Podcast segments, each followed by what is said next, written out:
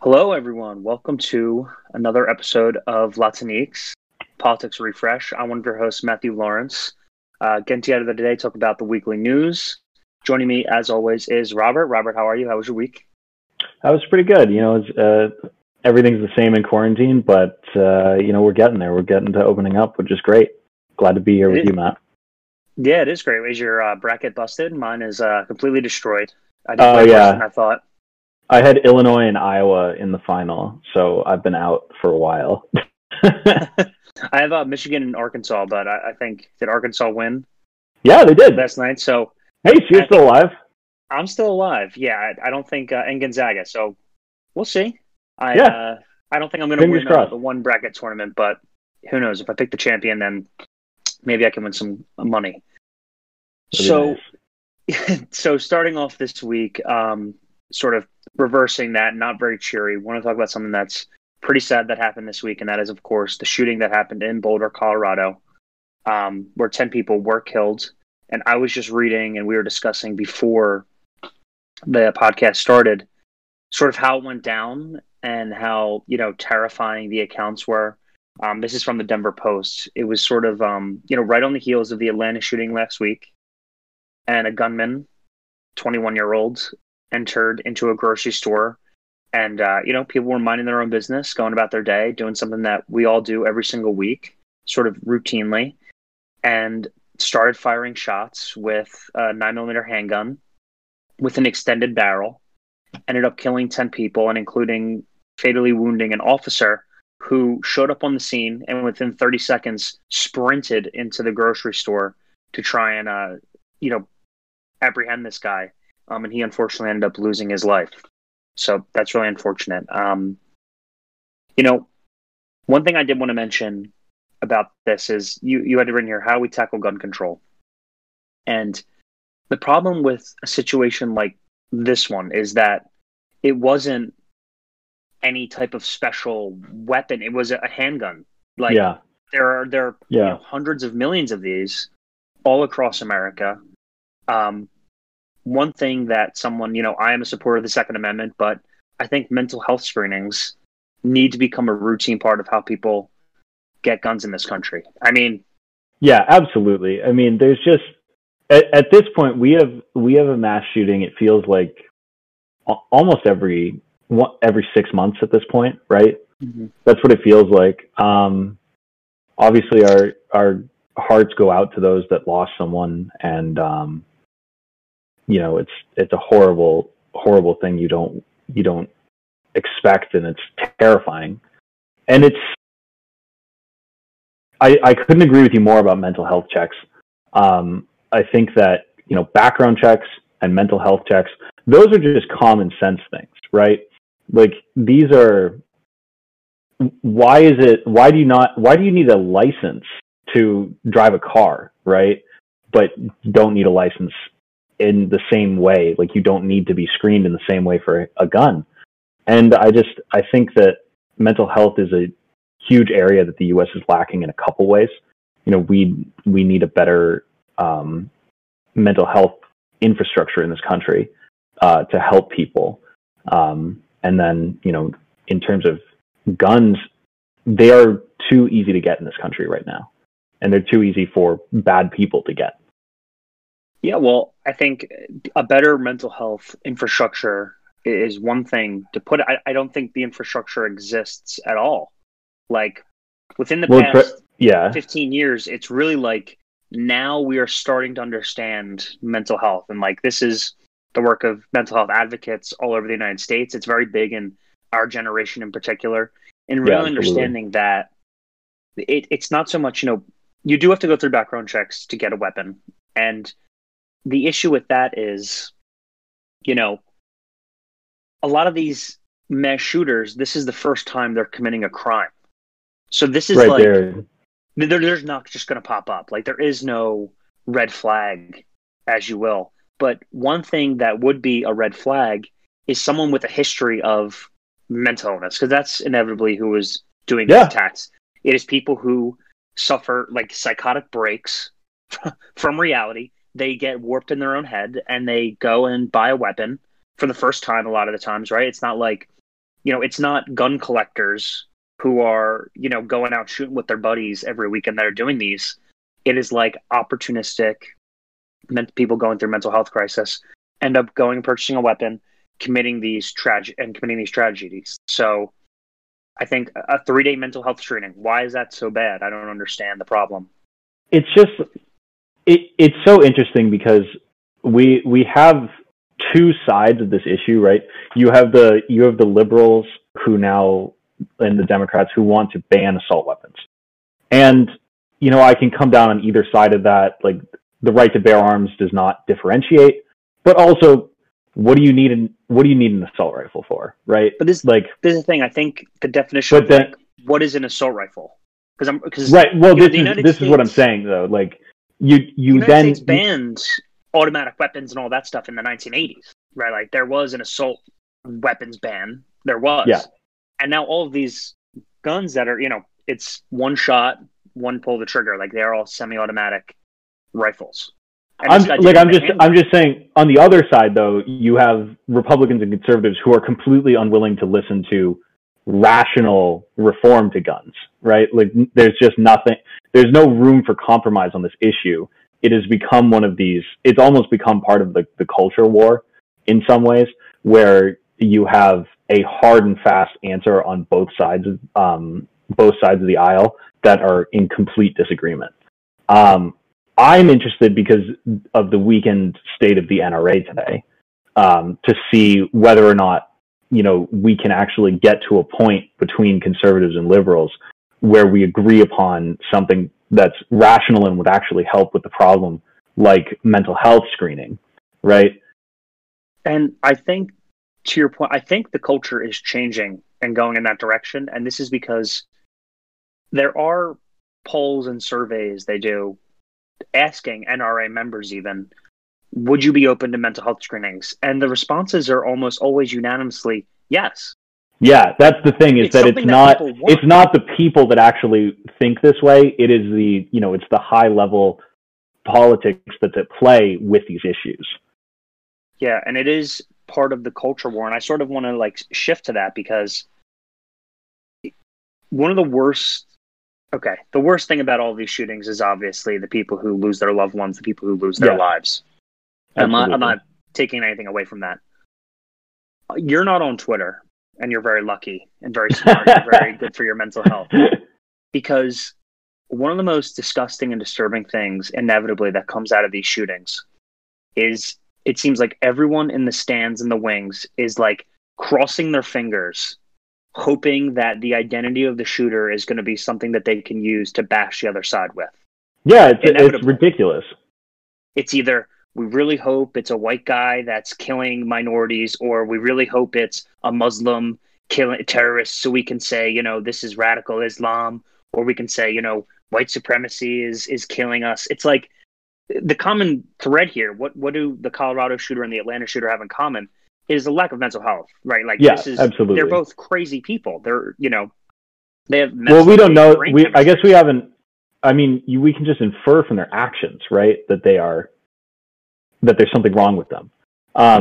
You know, but just on that, in that vein, we have now basically a psychological profile of a mass shooter, right? When we're talking about mental health screenings, we're not talking about like anyone with like something small wrong with them can't get a gun. You now know what to look out for, right? And then you could refer them to like a health service or something of that nature so that they can get help. That is a reform that I would love to see, because I don't think there's going to be any agreement otherwise, between something that Bill Maher actually brought up, and I think this is probably the second time I brought him up on this podcast, but he was talking about this. Sex seems to be a common thing that these mass shooters lack. Like, that's hilarious. I mean, you know, it's like, as funny as anything can be in the face of a horrible tragedy, but yeah, like the people who are just like, they don't have any real relationships in their life. They're socially isolated people. Loners. Right? They're loners. They're these, you know, incels or religious extremists. They beat themselves up. Like this guy in Atlanta was supposedly, in his words, went to these massage parlors because it was too much of a distraction, because he was, you know, they were touching people and he was some religious extremist guy. Like, this is what he's talking about. And it's just so strange to think that it could push someone that far. Well, it's like, if you don't have anything else to think about, right? If you have no one in your life, if you have nothing to distract you, and you have a mental illness and you're not seeking help, and you don't, and there's no one looking out for you, trying to help you, right? These are, you can kind of understand how someone can fall into a path of, you know, insanity and destruction. But I think that gun reform in this country, if it was going to happen, you know, with this current set of politics and politicians, was going to happen after Sandy Hook, you know, with 30 dead children. Maybe, was it more than 30? I don't remember. I'm not going to put a number because I'm not sure. Yeah, I'm not sure either, but it was at least 30. And that is something that still to this day shocks me, that we didn't have some form of comprehensive reform or something to fix this horrible problem. Well, this problem is sort of uniquely American. And one thing, I wanted to bring this up because I remembered a little bit of the literature when I was getting involved in this, and it was, what is sort of helping or causing mass shootings is that they happen in these clusters. It's like one happens, then another happens, and another happens, and they sort of form like four in the span of 2 months. Mm-hmm. Then it goes a little quiet for a while. And, you know, it reminded me, I was reading this article, NPR, researchers at Arizona State University. Her name's Sherry Towers. She's someone that studies diseases. And this is in 2019. She had no idea that she was going to have a big break with COVID, I'm sure. But she studied and wanted to know, in her mathematical models, do mass shootings spread? And are they contagious, similar to the way that disease is spread? Hmm. And she found a positive correlation. Interesting. That mass shootings, the data that we have, when they happen, how they happen, and this is defined by 4 or more deaths involved in a gun shooting, attack, was that the way that almost the media covers the mass shootings and sensationalizes this type of violence, these things happen in clusters. They spread. Again, they spread like contagion. And Jillian Peterson, I'm sorry, I think that's her name. I want to make sure I get it right. Jillian Peterson, she found something called the Violence Project. She's from Hamline University. She found similar things independent of Sherry's study. So when she put it in her models, she found, like, holy shit, the way that we're covering these mass shooters by putting their face all over the place, by talking about their name, making them famous online, this is sort of encouraging people who would be inclined to commit violent acts to do so in this way. Hmm. Yeah, I've always been of the opinion that we should use the person's name and face as little as possible in the media because of exactly this. It's nice to have data to back that up. And I think that's definitely something that needs to be explored more, and also needs to be brought to the attention of, you know, the media in a major way, because they don't want to be responsible for more mass shootings. And it would be, an interesting case study if you could get them to kind of sign on to that with the first one happening, if you stop using that person's name and face, to see if more follow or not. Well, and this is something that to circle back a little bit what I was talking about, they use the face and the name because they want to push a narrative. Yeah. I mean, the thing is, you can push the narrative without the person's name or face, right? Mm-hmm. You can capitalize on this is, you know, this is from their perspective and dark and something I don't agree with, but they can capitalize on the sensationalism of this if they want to, by just using, you know, the race or you know, like any other underlying mental health issues or religion or whatever aspect of that person's personality that they want to demonize. But they don't have to glorify the shooter at the same time, yeah, in other shooters' minds, potential shooters' minds. Yeah. And we can wrap this up here, but one of the most glaring examples of this that I'm reminded of is the Sarnoff brothers from the Boston Marathon bombings, where they put his face right on the cover of Rolling Stone. It's like, man, you want to talk about famous, you know? I mean, that's like that's a fame-based magazine, right? That's that's Dua Lipa's face. Why are you putting the bomber's face on there? Right. So let's shift a little bit to something a little bit more complex and maybe not cheery, but something that I think you and I are both interested in. And that would be the economic agreement that Iran and China just made and with each other. It's been 5 years in the making. It's a 25-year plan. Why don't you tell people about how that happened? Yeah, absolutely. So it's, like you said, it's an economic and security cooperation agreement. This is from Wall Street Journal. Defying U.S. attempts to isolate Iran and advancing Tehran's longstanding efforts to deepen diplomatic ties outside of Western powers.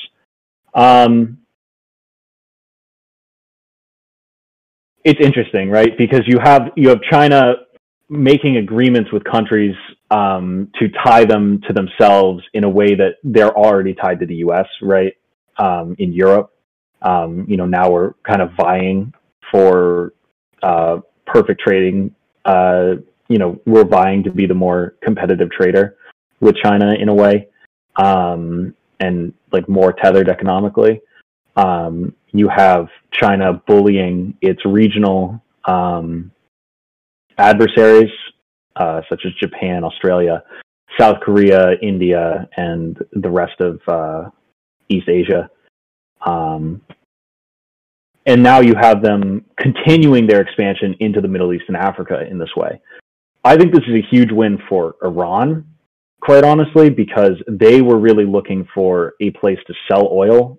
It's a win for China, but it's a short-term win, in that I think China recognizes that oil is not the way of the future, but they need it in the short term. So, Iran finds a way to sell a lot of oil quickly, which is what their economy is based off of. Right. Like China doesn't really care about the oil. It's more so them helping Iran out because Iran has this thing that runs their economy and they need a way to get through, bypass U.S. sanctions. I saw one thing that they were planning on doing was opening a Chinese-Iranian bank. That's one way to try to bypass these sanctions. That was actually the piece that I thought was most significant, because the Iranian Chinese bank allows Iran to get back into the international banking system in a way, unless the U.S. is willing to sanction China's banking actions, which it definitely isn't right now for this. No way. I mean, it would come that comes in a real confrontation between the U.S. and China. But the financial sector has been the U.S.'s major advantage over every country that it wants to sanction. And if you want to apply smart sanctions, if you want to apply, crippling economic sanctions like we have done to Iran, you can destroy an economy, which we did in this way. But if they have a backdoor back into the international economy and international financial sector with this new bank, that's significant. I mean, it will be limited, but in the way that all Chinese banks are limited because, of the risk of nationalization and also currency manipulation. They're not the favored banks of the world because the government is authoritarian. Whereas in a democratic government, you have laws, and the stability of the rule of law is what makes the U.S. banking system the world leader. But it's certainly a major win for Tehran in that way. And I mean, in the short term, China definitely needs the oil. That's something that they're constantly trying to expand into. That's why they're so aggressively pursuing the South China Sea. It's for those oil reserves. So I think this is just another example of, we lost 4 years with Trump where, we had a really solid a nuclear power agreement. We were letting them back into the global economy. We had resumed talk. We had resumed diplomatic relations, and Trump came in and tore it up. It's just another example of how Donald Trump actually furthered the interests of China. Yeah, you know, the JCPOA, China is one of the main sponsors and, you know, signatories of that agreement, along with Russia. And this essentially gives them some leverage when the United States inevitably wants to get back into that agreement, because that agreement worked. I think what this shows is that the sanctions on Iran aren't working. It's not changing their government. It's making them more steadfast. And they have more control over their people than they ever have, because, you know, when America is doing these things to Iran, you're essentially giving an argument to the hardliners in Iran. You're not helping the liberals in Iran. Well, and when a liberal, you know, comes in, makes an agreement with the U.S., and a year later, the U.S. tears it up and throws it away, that is just horrible for liberalism in Iran. Well, yeah, then you have the mullahs that can say, well, we tried it your way. See, it doesn't work. So now we're going to pivot even more to China. And, you know, Iran and China have been close before. You know, China has been selling Iran weapons since the 1980s. It's nothing new. It's just, this is, yeah, so have we. This is just a deepening of that economic tie. And, you know, an interesting aspect of this, because, you know, Iran is obviously looking to evade sanctions. I have a friend who is Persian, not Iranian, Persian. His family came over here before the revolution. He obviously would like to see a huge change in Iran. What he was telling me is, you know, something that sort of confuses or tests like my libertarianism with Bitcoin. So there have been rolling blackouts throughout Iran for the past year and a half. And so what it turns out is that because Iran wasn't able to use international banking system, they have these sanctions. What they've been doing is setting up these giant facilities to mine Bitcoin. To mine Bitcoin, they've been buying the technology from China. That's amazing.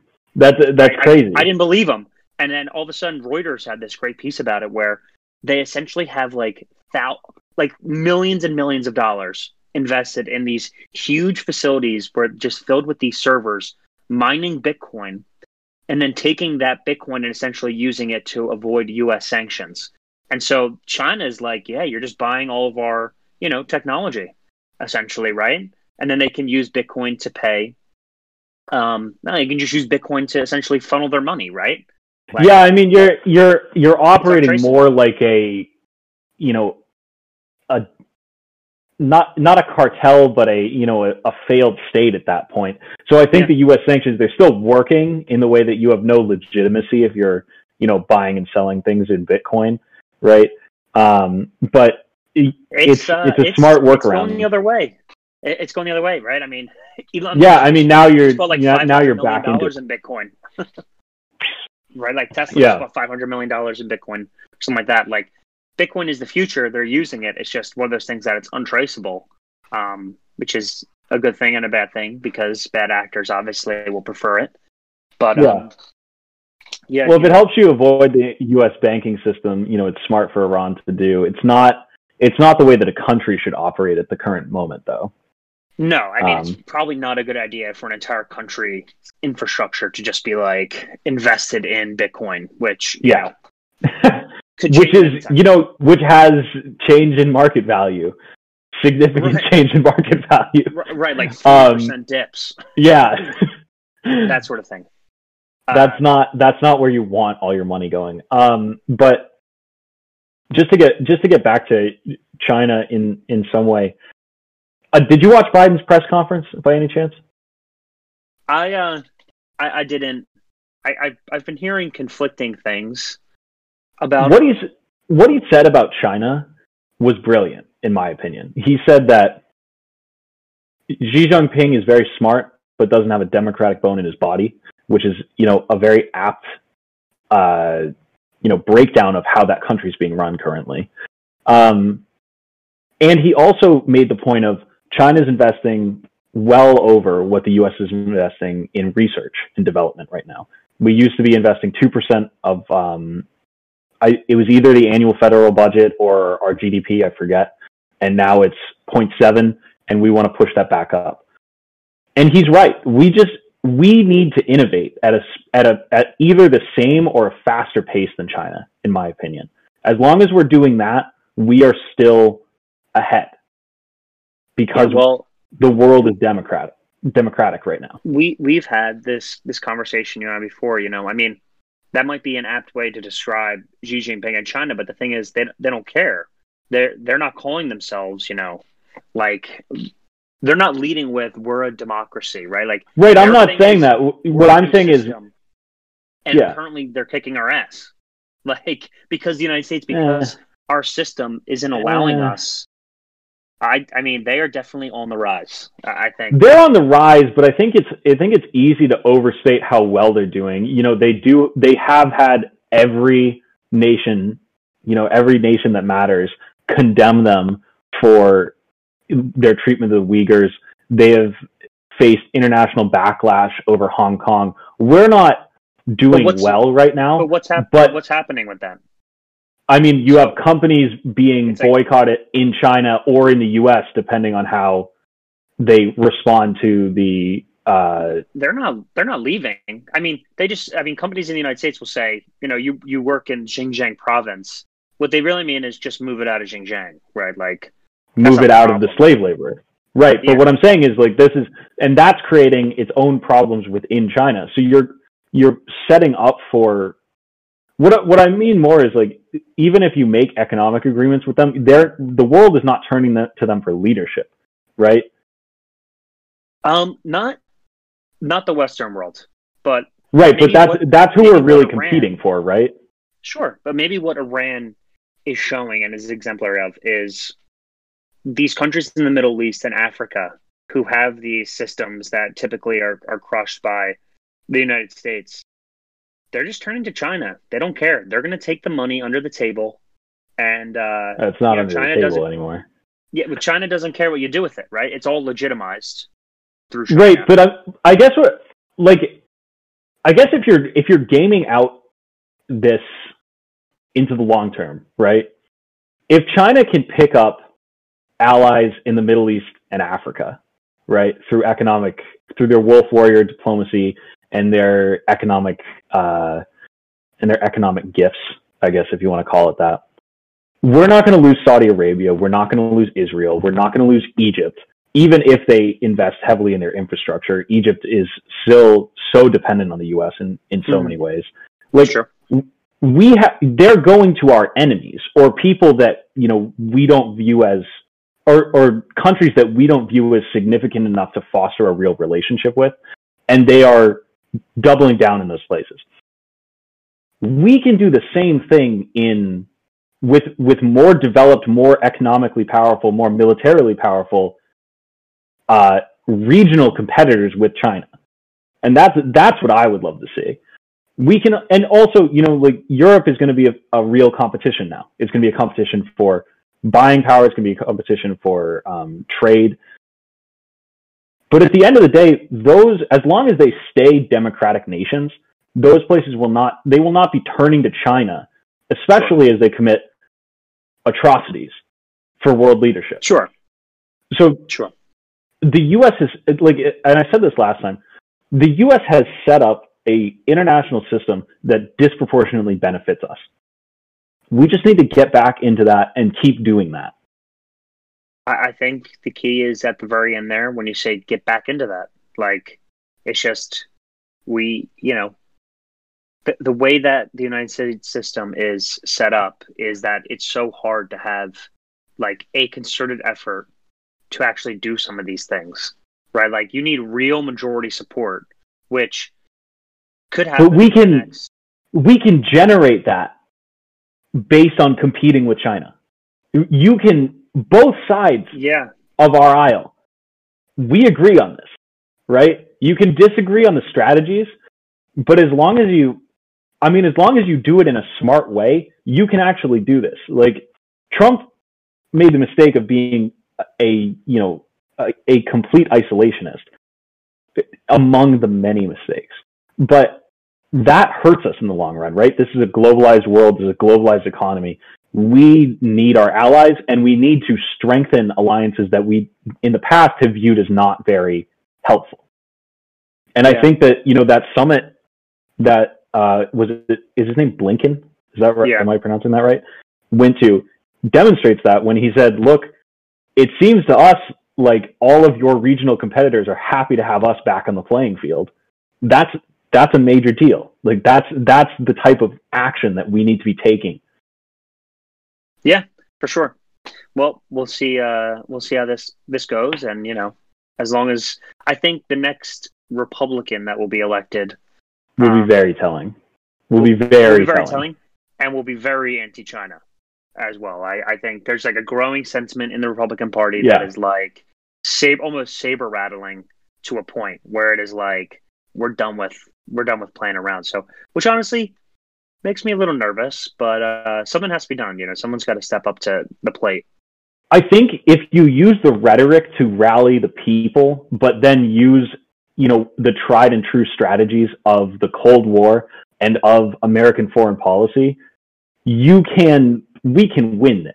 We can come out on top of this. They have structural problems in their country that are not going away and will be heavily exacerbated by their authoritarian rule.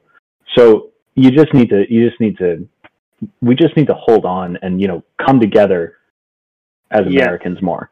And we'll see what happens, right? You know, we have the same structural problems. Well, not the same. We have different structural problems that could equally be our undoing, as demonstrated by the insurrectionists on January 6th. Yeah. We don't have to get into the insurrection. Yeah, this is like a January whole other 6th. Thing. Yeah. You wanna move on to our next topic? I think those are like those Q people are just absolutely insane. I don't think they pose too much of a threat to any legitimate power sources in America. Like a bunch of idiots waving signs. I meant more that, you know, the Republican Party has become increasingly authoritarian and is limiting the right to vote currently and limiting protesting rights and flying in the face of democracy and refusing to concede elections when they lose them. So, you know, if we lose our democracy, then we will lose internationally for sure. Yeah. I mean, I'm not a big democracy guy, but that's a podcast for another time. What? Not a big democracy guy. I want a decentralization as locally as possible. Oh my God. But how do you choose those leaders? I don't know if I need leaders to necessarily. Democratically? Or yeah, well, there's a thing. It's like you. Wait, so just to be clear, so at the beginning of this episode, you were advocating for national restrictions on who can buy a gun based on mental health checks, and now you're saying that we would like all of it to be localized to a point where that couldn't exist. No, that could exist, but there would be no. But then, how do you enforce it? There could be. It's just. When democracy is just such an interesting concept, I don't know necessarily that it works. Like direct democracy does not work. We're a republic for a reason. That's the whole. We have a representational democracy. Representational democracy. You know, that represents the best ideals on the planet. I look around and I don't know how many people I want deciding what I can do with my life, and I honestly shouldn't be making decisions for other people's lives as well. I mean, the average voter, are they in a position to choose people who should be ruling over me? I don't know. I think that's an interesting philosophical question. I mean, I think it's their right to do so, though, instead of, to choose who rules over me. Like that's I mean, it's the right in a republic to express your opinion by voting. Which is, I think you express your opinion. It's just, hey, I mean, if you should be like absent that, you have a system that is autocratic. Again, that's why if you're advocating for like every local mayor to have a lot more power over the people living in their township, I guess I don't see a world in which that works in any meaningful way. A lot of things are localized in America, though. Yeah, that's part of what's great about this country. Yeah, sure. No, I mean, I'm not saying I hate America.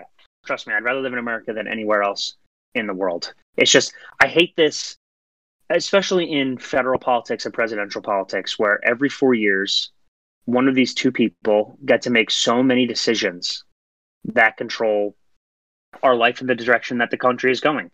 The idea. Well, I do think that the Donald Trump, that's democracy, right? Does Donald Trump represent all of America? Should he be the one at the top that is like just breaking treaties with allies? He gets to decide how many bombs we drop in the Middle East. This guy, totally takes us out of the JCPOA.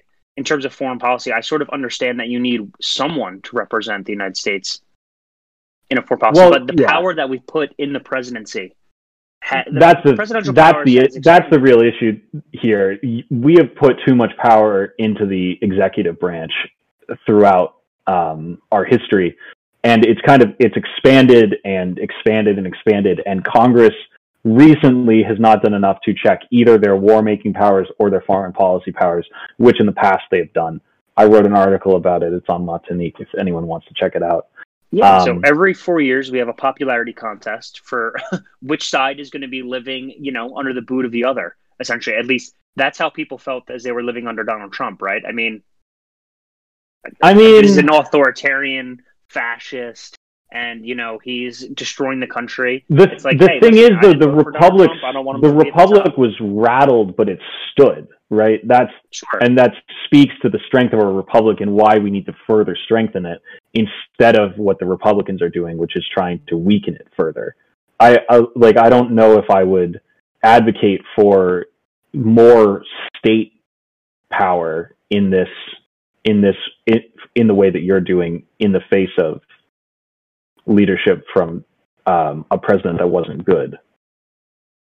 I think there are a lot of presidents that weren't good. I would advocate for more state power, but more even just power in the legislature. Yes, I think that legislative power is something that definitely needs to be given back over to a more, getting back to what the Constitution actually intended. Taming the prince in a very Machiavellian sense is what the Constitution attempted to do and did well.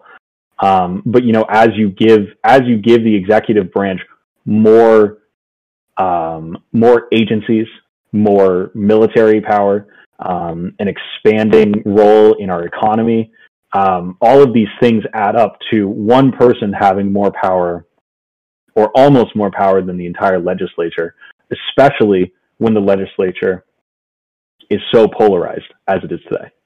Yeah, well, this entire system that we currently have, American, if you want to get real deep into this, Robert, maybe sometime we can have another conversation, but the way the United States government actually operates is that every 75 years or so, the United States has a monarchy, essentially, where George Washington... During a true time of crisis?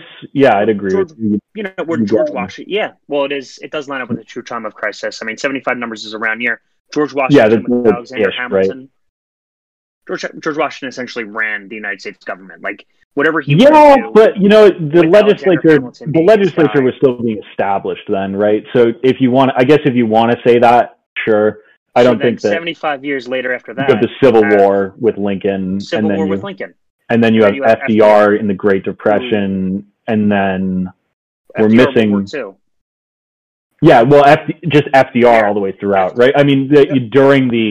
During the Great Depression, he actually expanded the role of the presidency through executive order to include, and through some bills passed through Congress, to include more power over the agencies directly under him, and also more power with our economy.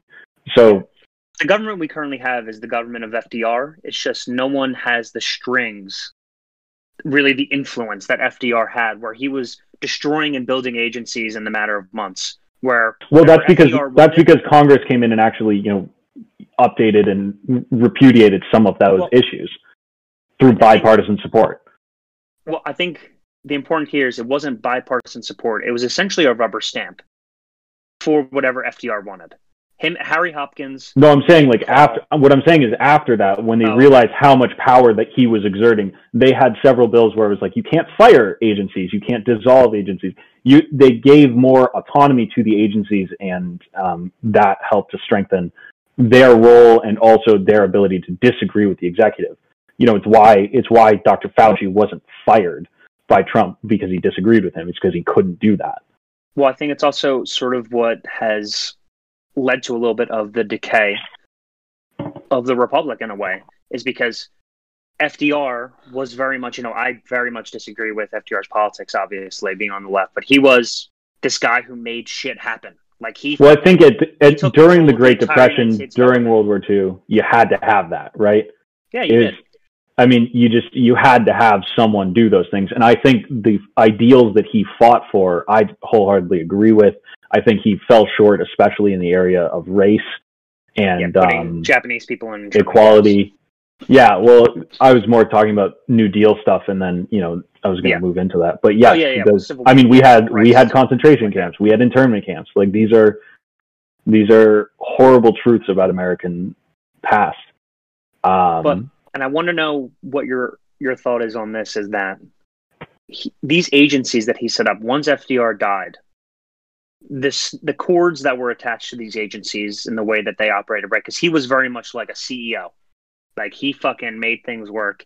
Those cords were essentially cut. And now these agencies, to your point, a lot of Republicans, they didn't really understand how the government works. And so Donald Trump would get in office and they'd be like, why doesn't he do all these things? Why doesn't he fire, Yeah, it's because he can't do that because it's illegal. He can. Donald Trump doesn't understand power. He doesn't understand how to implement any power because, he's an ignorant buffoon, to be frank. Well, so for all the reasons that I detest Donald Trump and I hate him and his politics and everything that he stood for, I do think he did two great things for Americans. First of all, he revealed what the Republican Party is at the base level and, who they're really appealing to and trying to say without saying. And then second of all, he was an attempted authoritarian who did not possess the political knowledge or wide base to actually pull off a true coup. And I think that we should be thankful for those two things and, make adjustments to our world and our republic based on them. Strengthening the legislature, like you said, giving some more power back to the states probably is a good idea.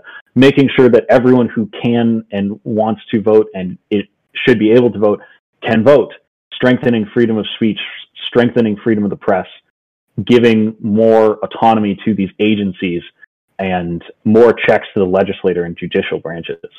Yeah, I think we have a disagreement where I think that's giving Donald Trump a little too much credit almost. Well, I mean, when he would go out and say racist things and do racist things, and Republicans would continue to support him and agree with him, and when they stood by him through 20+ sexual assault accounts, when they stood by him through calling Mexicans drug dealers and rapists, when they stood by him through all of these progression of racism and vitriol and homophobia and sexism, and they just kept supporting him and were actually more rabid fans of him because of it. And then when they stood by him through an insurrection, you really are demonstrated who does what for what reasons. I'm not familiar with Donald Trump's homophobia at all. I mean, I think the reality of Donald Trump was he's this boomer reality TV star, Hollywood guy who's used to just being a bombastic asshole. He's ignorant. He doesn't read. He doesn't know what he's doing. He doesn't hire the best people, right? Like, he's just he's an ignorant narcissist. That's who he was. I mean, I don't think he was anything necessarily like it wasn't like this insidious attempt, which is why. Right, well, but that's kind of what I'm saying. Well, two things. I think one is it sort of goes to show my point from earlier that this guy who can get elected should not have power over the people. It should be going to the legislature, like you said, right? We need to make sure that the presidency's powers are diminished, okay? It needs to be not as important. Second, it's going to be scary because they treated Donald Trump as if he was this guy that was in the back room, like, twiddling his fingers, thinking about how he's going to throw this authoritarian coup. Or be an authoritarian, sorry. The next person... Yeah, the next person could actually do it. Can actually do it. Right. They came in and they rattled democracy to its foundation, right? And now you're seeing in these Republican states, you are seeing a suppression of voters. You are seeing the freedom of protest and speech greatly diminished. We are seeing the core foundations of our democracy just beaten to death by Republicans. And the thing is, it will depend greatly on whether or not the electorate responds immediately like they did in the face of civil rights and, you know, the continuance of LBJ's presidency after the Civil Rights Bill became his central focus. We will have to see whether or not the electorate today still values democracy in the same way that Americans have historically. Yeah. Again, I mean, I feel like people always say that this next election is the most important election of all time. I'm not saying that. No, I'm saying that. I'm saying I think Joe Biden's going to be a one-term president. I just think he's going to step down. I think he's going to step back. He said he was going to run again in 2024. I mean, how old is Joe Biden? Like, I don't know if he can handle 4 years of being president of this. 78. He might step back. I also think Joe Biden is, you know, the person that has always done what he believes needs to be done for America. Right? Like, I think that is how he looks at the world. Except when he was, you know, backing the credit card companies in Delaware, and that's the reason Elizabeth Warren, you know, got into politics, was to fight against Joe Biden. But I sort of take it, I sort of take what you mean. I mean, because, I mean, Joe Biden is a typical politician, right? I mean, it was for most of his career, if you want to get to that point, it is maintain the party line, lobbyist, sort of putting together what, you know, for him in particular, Delaware, while the credit card companies are there. It's because he was the one at the forefront of a bunch of those bills that sort of let them skirt by regulations and taxes. I mean, he did that for his state. Good for Delaware, I guess. You know, they got a big boom out of it.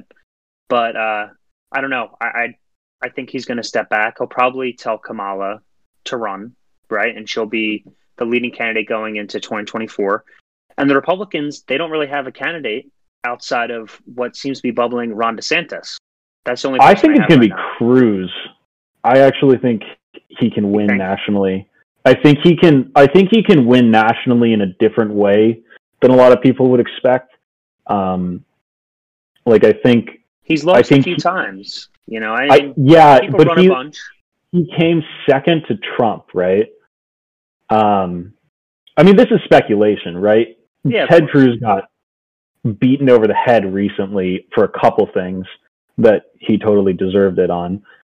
I mean, DeSantis is not, in my opinion, charismatic enough to capture the Trump base without going far right enough to disillusion the suburban voters that Republicans need. No one's as charismatic as Trump. I mean, that 2015 run, it was like, that's the reason the media gave him so much free coverage, was because, again, he's reality TV star. You either hate or love, right? You didn't. Right. No one had a neutral reaction to him. I mean, we'll see. I don't think DeSantis is nationally popular enough, in a way, or worse. Now that I'm thinking about this, because I heard her go on the Ben Shapiro show actually, and I do not like her at all. Nikki Haley is going to be making a huge run. Nikki Haley, I could see pulling it out, but I don't think the Trump base trusts her or likes her. I guess, you know, if Trump endorses her, sure. But I think Trump's going to endorse someone in the primaries. I don't think he's going to stay on the sideline until after that. He's starting his own Twitter. Did you hear about this? His own Twitter? He's starting a social media company. Oh, I knew he was going to do that. Cool. Yeah. So he'll be around. And it's funny. Yeah, because he can't tweet anymore. So he now like puts out these like press statements that are like 2 sentences. Yeah, they're like insults, right? Yeah, they're basically tweets. Yeah, I mean, I don't. He would support Nikki Haley. I think he would, just because she was his UN. Well, but she came down on the other side of this, right? She had those statements that were really repudiating him. That's fair. I mean, he would support Trump. Just holds a grudge, right? Like, yeah, that's true. There's There's no one that does it quite like him in that way. But Nikki Haley could put out a statement, say, I'm sorry, and Trump would totally eat it up. I mean, that's just who he is. You just got to feed his ego, and he'll totally switch around on you. I mean, we'll see. But what I think is going to happen is that he will back someone well before even if it's not a formal endorsement, he'll back someone that is crazy. He will back the most crazy person in the room that most closely follows him in the primary. And that person will either win or come damn near close to winning compared to a more moderate conservative. Yeah, right? Well, I think moderation, like we've talked about before, the moderate, it's gone. There is no such thing as moderate politics anymore. But I'm not even talking about a true moderate. I'm talking about someone like Nikki Haley who just doesn't present as like actually insane, right? He's Marjorie Taylor Greene. He's gonna back her up, pump her up for the next 3 years. I think she's gonna probably lose in her next election in 2022, but we'll see. We'll be surprised because, dude, we haven't talked about the Q stuff at all on this podcast, but that shit is crazy. It's I don't see how many people still believe this.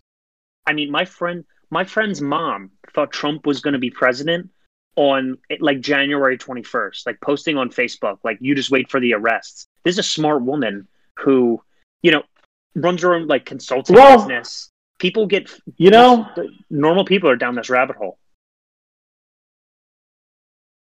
That's just tough. But the thing is, all of that craziness is really good for Democrats at the end of the day.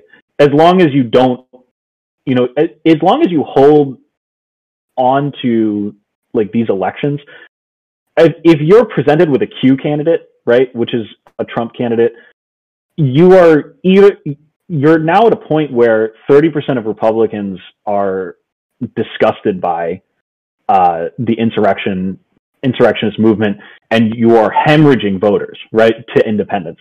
If you keep putting forward those voters, you're either going to persuade people that would normally vote for you to not vote, or they will vote for Democrats, right? Just to keep those people out of power.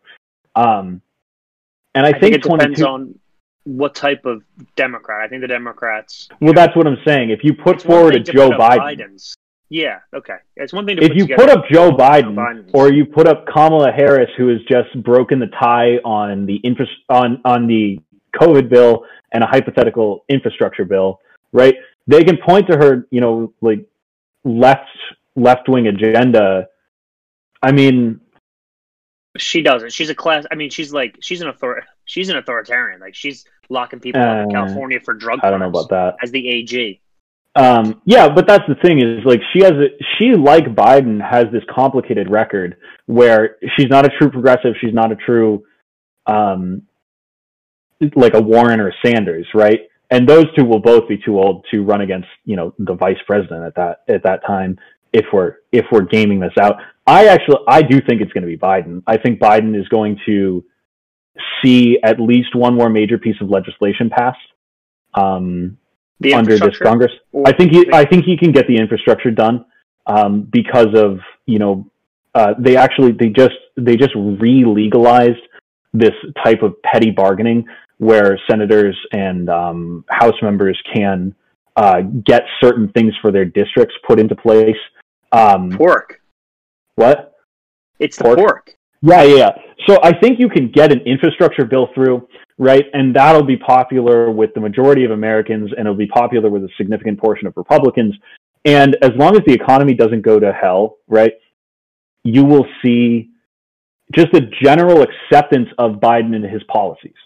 Like, you will see the end of COVID, right? As long as a new variant doesn't emerge that is vaccine resistant, you will see the economy open back up. Like, we will be having dinner with our families and our extended families, and on Christmas. Like, these are all things that Americans will just feel like their lives are better. The stock market hit an all-time high recently. You know, those Republican fears of the stock market, the S&P is up 76% over the past year. During a worldwide pandemic where there's unemployment, businesses closing. At what point is the reality of the stock market so divorced from what feels like reality? You know, boom and bust cycles happen. They happen every about 10 years. There's a huge economic boom.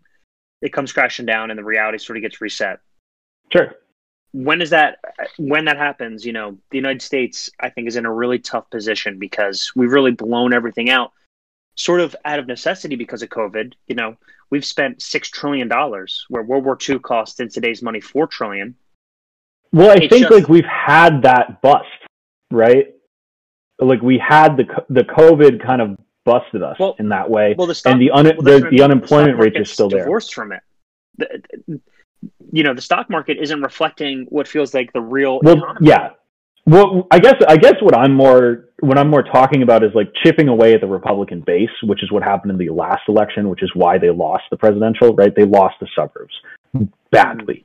And as long as Democrats prove that, you know, under their leadership, the economy is doing fine, the stock market's doing fine, those people will remain with us. I would find it very hard pressed for a Republican in the Trump fashion to appeal to the voting base of Democrats, which are, you know, like much more likely to oppose a Republican candidate who is supporting Donald Trump. Yeah, sure. Totally possible. Okay, well, we did go quite a bit over. Yeah, we went quite a bit over, but this is a good discussion. It was a good conversation, and we'll continue it next week, I'm sure. We didn't get a chance to talk about the Suez Canal being clogged up and all these companies being disrupted for global trade, having to take the long way around the Horn of Africa. But hopefully, maybe next week, it'll be dislodged. Yeah. Isn't it funny how, like...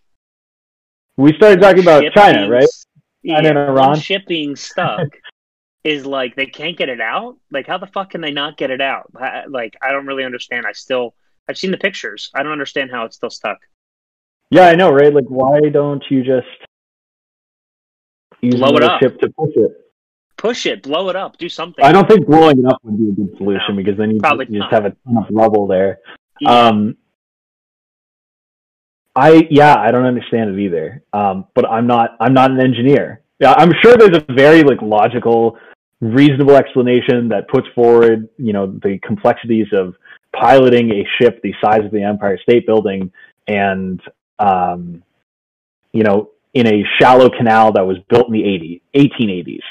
And I'm sure there's some reason, but I also feel like you just go straight, right? Yeah. I don't understand. So next week, let's do some studying about this. We'll give a big update on the Suez Canal. Yeah, hopefully it'll be fixed by then. Still breathing. Robert, want to plug anything? Are you running anything this week? Yeah, I just put out an article about Andrew Cuomo and you know, how he is in the last year has rose to a presidential level of leadership in the U.S. through the COVID crisis, and now has come crashing down in the face of two back-to-back impeachable scandals. So check it out. It's on Latinique. All right. Well, thank you, Robert. My name is Matthew Lawrence. Make sure you guys check out Latinique.news to get all your info on politics, culture, sports. They got a bunch of great writers over there. Talk to you next week. Thanks. Bye.